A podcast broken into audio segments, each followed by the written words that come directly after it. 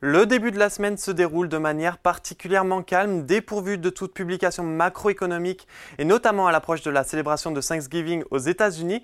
La bourse de Paris maintient néanmoins sa dynamique haussière avec une augmentation de 0,18% vers les 7246 points.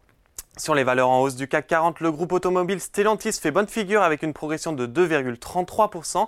Juste derrière, Total Energy prend 1,93% porté par des discussions en cours selon lesquelles l'OPEP et ses partenaires envisageraient de prolonger les réductions de production de pétrole jusqu'à l'année prochaine pour stimuler les prix. Cette perspective profite également au Brent et au WTI qui affichent des hausses de 3% environ. En revanche, en bas du classement, Eurofin Scientifique enregistre une baisse de 2,36%, suivi par Schneider Electric et Exilor Luxotica affichant des baisses respectives de 1,64 et 1,56%. Du côté du SBF 120, Atos se distingue en affichant une progression de 4,84%. Sa filiale de transformation numérique Eviden a annoncé le lancement d'une plateforme nommée EcoDesign Cloud qui vise à fournir un calcul fiable de l'impact environnemental des produits à chaque étape de leur cycle de vie. Dans le même temps, Valneva met fin à sa série rouge et enregistre une hausse de 3,53%.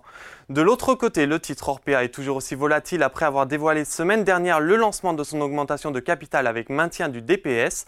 De son côté, Clariane enregistre à nouveau une baisse de 3,38%, entraînant le titre sur une chute de 19,94% sur une période de 5 jours.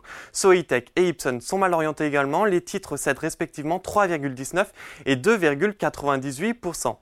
Et enfin, pour terminer à la clôture parisienne, les indices américains sont en hausse avec une progression de 0,23% pour le Dow Jones et 0,78% pour le Nasdaq. Parallèlement, le dollar recule encore, la paire euro-USD progresse de 0,20%, s'établissant à 1,0940 dollars. Voilà, c'est tout pour ce soir, mais n'oubliez pas, toute l'actualité économique et financière est sur Boursorama.